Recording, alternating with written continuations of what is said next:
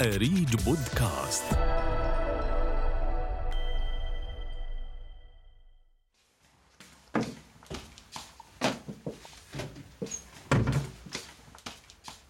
بختلف عن الناس الثانية طولي مش مساعدني بالحياة فبتعب يعني مش زي الناس الثانية أنا بتعب يعني.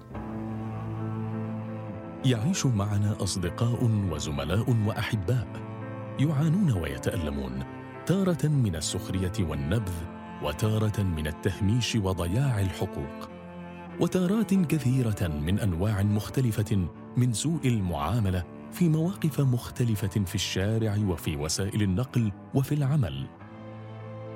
معاناه تتكرر يوميا في معظم تفاصيل حياتهم وتشعرهم بالإحباط والاكتئاب وكل جريرتهم أنهم ولدوا قصار القامة.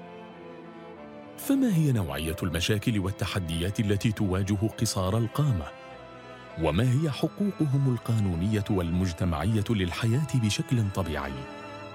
مئة واط من أريد بودكاست إعداد رامز أبو حصيرة.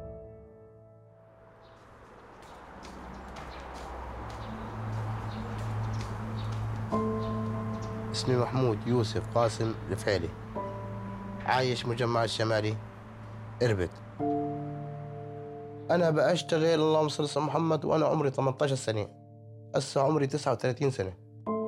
بأشتغل بمعظم شغلات.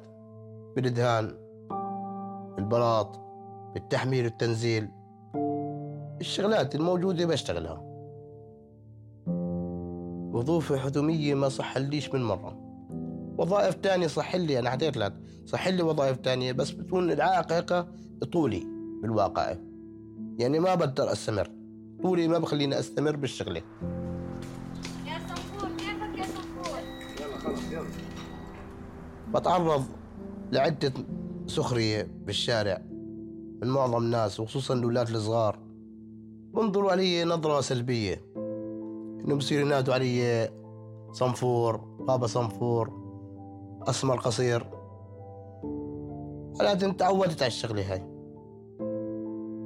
رغم التنمر من بعض أفراد المجتمع والألقاب التي تطلق عليه وتؤذي مشاعره ورغم تظاهره بعدم الاكتراث بتلك الألقاب والصفات المزرية فإن أصدقاءه الذين تربوا معه ويحملون له الود والحب يعلمون مدى الألم الذي يعاني منه محمود بسبب قصر قامته. من هؤلاء صديقه حمزة. إحنا جيران وبعرفه من وإحنا صغار يعني من زمان زمان. وبعرف شو قلبه وبعرف شو تفكيره وكيف امراته لما يكون قاعد يتطلع بصير يحكي يا ربنا هيك يعني ليش خلقتك صغير؟ بقول له خلاص يعني أنت مش يعني مش أول واحد ولا آخر واحد بس الحياة يعني كثير صعبة. والله امراته يعني تسبب له أشياء هيك بأصفن فيه. حس إنه يعني صار عنده عقدة نفسية من العالم كله. مش راح يعرف يقعد مع فلان. أمراض الناس تصير تضحك عليه بالشارع فخلص يعني صار زي المتخفيين عن الناس يعني بحبش الاختلاط صار صار منعزل وهذا الحكي رباله عقدة نفسية. يخشى حمزة من أثر التنمر على شخصية محمود وذلك بعد أن لاحظ عليه تفضيله الانعزال والانطواء وحب الوحدة. هذا التطور السلبي قد يؤدي به إلى مشاكل نفسية.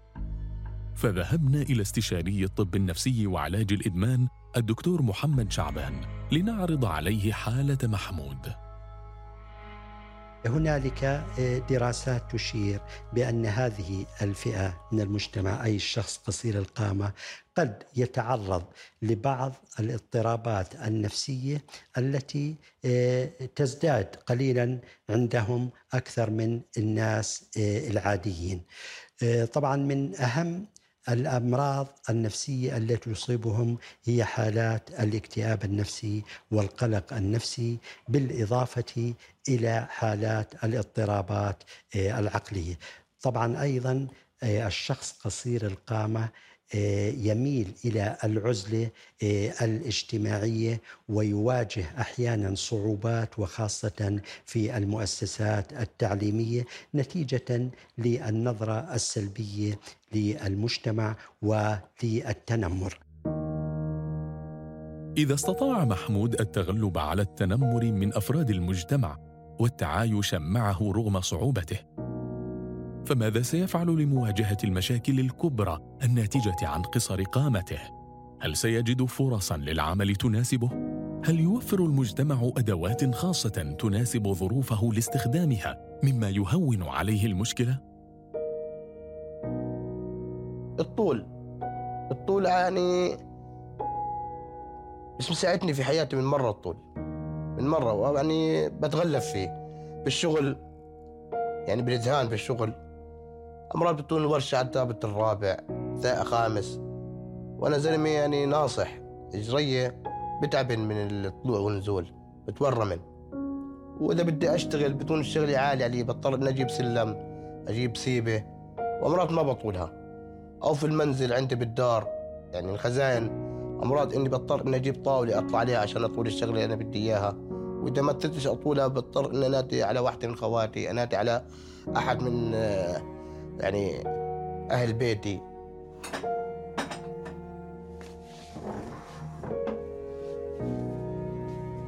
يسعى المجلس الأعلى لحقوق الأشخاص ذوي الإعاقة لتقديم بعض المزايا لتلك الفئة من المجتمع مثل فرص عمل مناسبة لهم وإعفاءات جمركية لأدوات يحتاجونها في حياتهم فلماذا لا يتقدم محمود للاستفادة من المزايا الممنوحة للأشخاص ذوي الإعاقة؟ أنا بعرف إنه لي حقوق. ولكن بشتر الحقوق طلعت لي أو بالصحيت لي. لأنه فيني نسبة العجز اللي موجودة معي الآن 70% والمطلوب الشغلات هاي 75% يعني أنا مرة قدمت لمحل موجود في الشارع يعني. محل أفتحه بالشارع. كانت نسبة العجز تاعيتي ما بطلع لي إياها. أنا 70% وهي المطلوب 75% مرة قدمت لإعفاء جمرتي. وأنا طولي متر وثلاث وثلاثين. الطول اللي كان مطلوب متر وواحد وثلاثين. كان فرق اثنين سنتي ثلاث سنتي. فرفضوني عشان الشغلات هاي إذا نسبة العجز لدى محمود لا تتوافق مع شروط الحصول على الإعفاء الجمركي. فماذا عن فرص العمل التي توفرها الحكومة لتلك الفئة من ذوي الإعاقة؟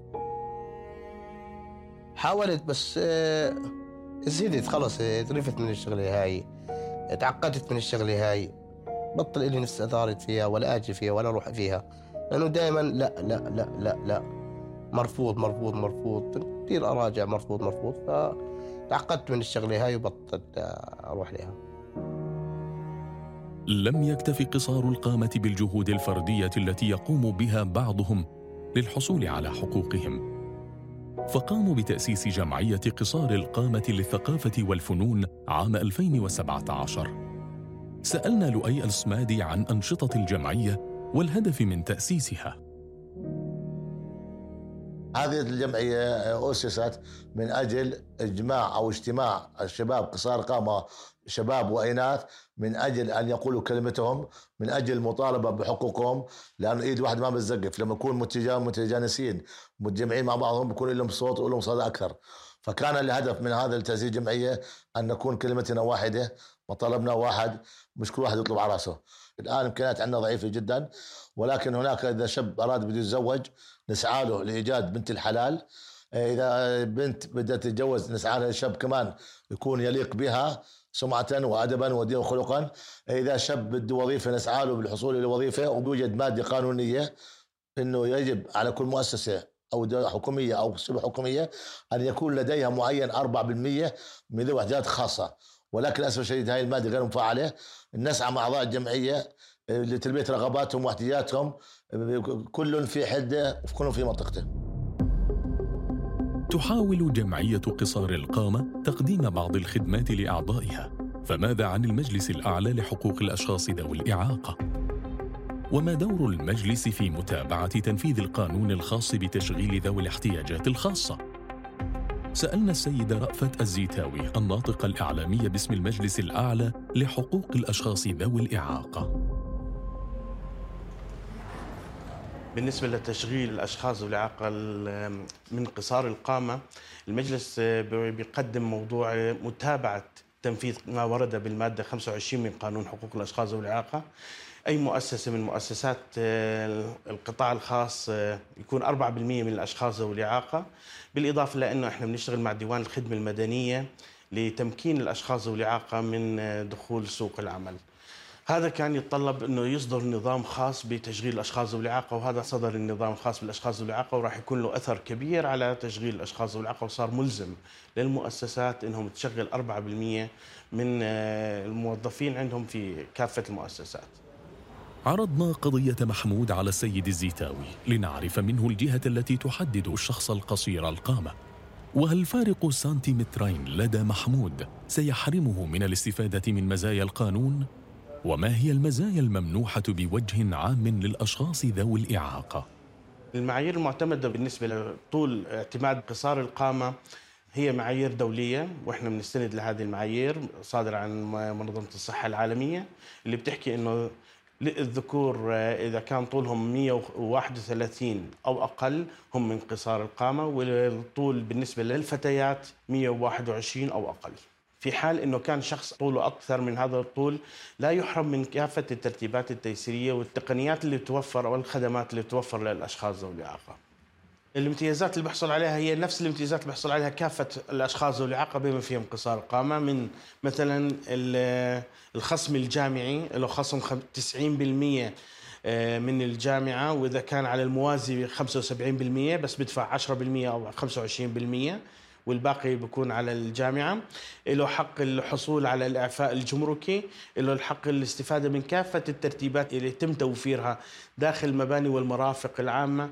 وبالإضافة لكثير من المواضيع اللي بتتعلق في مجال الصحة والعمل والتعليم كل كافة المتطلبات اللي نص عليها قانون حقوق الأشخاص ذوي الإعاقة قصار القامة من حقهم أنهم يستفيدوا منها. عانى محمود كثيرا من أجل الحياة بصورة كريمة وبشكل طبيعي. وما زالت معاناته مستمرة ورغم ذلك يحمل في قلبه أمنيات بسيطة في الحصول على حقوقه الأساسية كمواطن لا يختلف عن باقي أفراد المجتمع. فما هي أمنياته؟ في الحياة إني أتوظف. التي لي وظيفه آخر الشهر تستر علي أتجوز اصير زي هالناس أعيش أفتح بيت يصير عندي أولاد. أرتاح بكون تحت شعار الحكومة. أحسن من تحت شعار الناس. لم يختر محمود أن يكون قصير القامة حتى يتعرض لكل هذه المعاناة من تنمر وتهميش من قبل المجتمع كأفراد ومؤسسات. ففي الوقت الذي تسعى الدولة لمنح قصار القامة بعض المزايا حتى يستطيعوا الانخراط في المجتمع بصورة طبيعية نجد تصرفات فردية تحمل من التنمر ما يؤذي مشاعرهم مما يضع على عاتق المؤسسات التعليمية والإعلامية دورا كبيرا في رفع الوعي المجتمعي حتى ينظر إلى هذه الفئة نظرة إنسانية تراعي ظروفهم ويضع على عاتق الدولة أيضا ضرورة مراقبة تطبيق القانون. الذي شرع من أجل توفير فرص العيش الكريم لقصار القامة. كان هذا مئة وط من آريج بودكاست.